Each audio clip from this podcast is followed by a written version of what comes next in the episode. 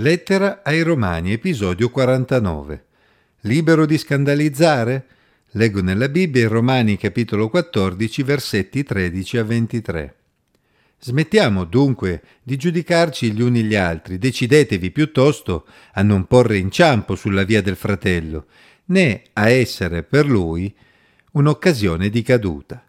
Io so e sono persuaso nel Signore Gesù che nulla è impuro in se stesso, però se uno pensa che una cosa è impura, per lui è impura. Ora, se a motivo di un cibo tuo fratello è turbato, tu non cammini più secondo amore. Non perdere con il tuo cibo colui per il quale Cristo è morto. Ciò che è bene per voi non sia dunque oggetto di biasimo, perché il regno di Dio non consiste in vivanda né in bevanda, ma è giustizia, pace e gioia nello Spirito Santo, poiché chi serve Cristo in questo è gradito a Dio e approvato dagli uomini. Cerchiamo dunque di conseguire le cose che contribuiscono alla pace e alla reciproca edificazione. Non distruggere per un cibo l'opera di Dio. Certo, tutte le cose sono pure, ma è male quando uno mangia dando occasione di peccato. È bene non mangiare carne, né bere vino, né fare cosa alcuna che porti il tuo fratello a inciampare. Tu, la fede che hai, serbala per te stesso, davanti a Dio. Beato colui che non condanna se stesso in quello che approva ma chi ha dei dubbi riguardo a ciò che mangia è condannato perché la sua condotta non è dettata dalla fede e tutto quello che non viene da fede è peccato.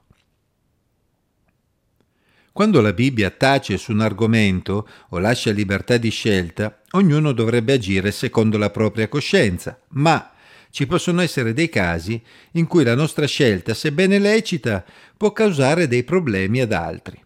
Come comportarsi in tali casi? Dopo aver esortato i credenti a tollerare le opinioni altrui, l'Apostolo Paolo propone un passo ulteriore per coloro che pensano di essere forti nella fede. Se pensiamo che la posizione assunta dall'altro sia dovuta ad una fede debole, ovvero ad una coscienza che si fa scrupoli eccessivi, noi che pensiamo di essere forti e di essere liberi, possiamo fare ciò che vogliamo o dobbiamo comunque tenere conto della coscienza altrui? Dobbiamo rinunciare ad un nostro diritto se questo crea scrupoli di coscienza ad altri?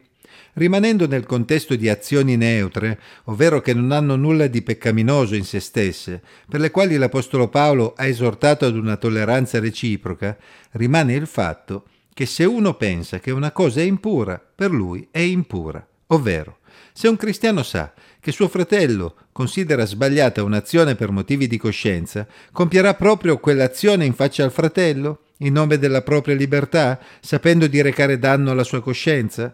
È proprio su questo punto che il discorso dell'Apostolo Paolo mette in difficoltà coloro che pensano di essere forti. Infatti, se è vero che il debole nella fede potrebbe essere quello che si fa più scrupoli quando non sarebbe necessario, è anche vero che chi approfitta della propria libertà per scandalizzare l'altro dimostra di essere tutt'altro che forte nella fede. Non usiamo male la nostra libertà. Quando compiamo un'azione lecita sapendo che reca fastidio o addirittura scandalo ad altri, stiamo considerando la nostra soddisfazione come più importante del nostro fratello.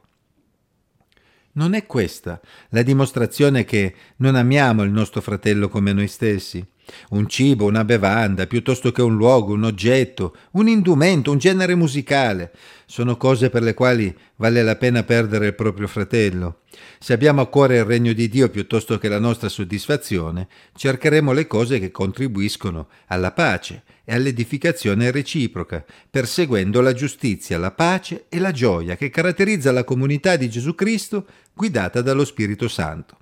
Qualcuno potrebbe dire, ma se tutti dobbiamo essere tolleranti gli uni verso gli altri, perché gli altri non dovrebbero esserlo nei miei confronti? Semplice, perché non tutti sono forti. Se tu pensi di esserlo, sii tu a rinunciare per amore del fratello. Qualcun altro potrebbe dire, ma se Dio mi approva, cosa me ne importa di ciò che pensano gli altri?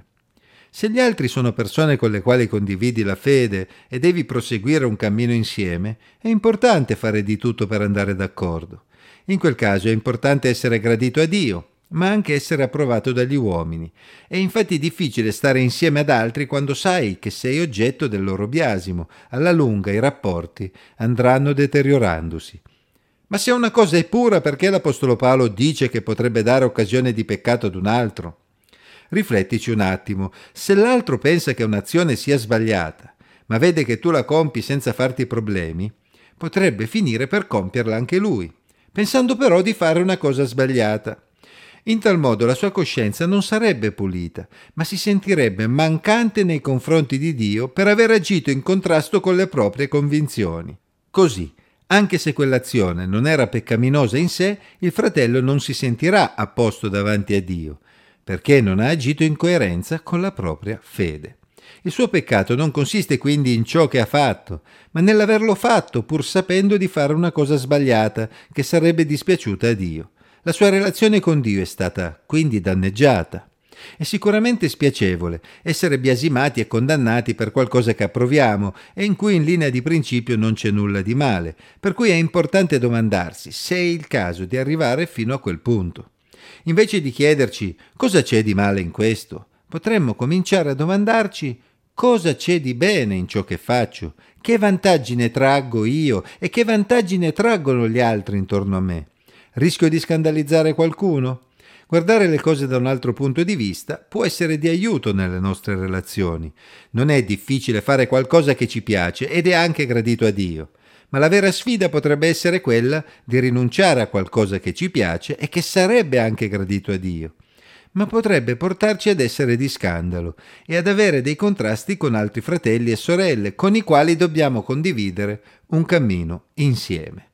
Ti è già capitato di rinunciare a cose che ritieni giuste e accettabili davanti a Dio per amore del bene comune? A me è capitato varie volte. Ci sono battaglie che non vale la pena di combattere, mentre è molto meglio coltivare buoni rapporti con le persone che amiamo e rispettiamo, persone per le quali Gesù Cristo ha dato la sua vita.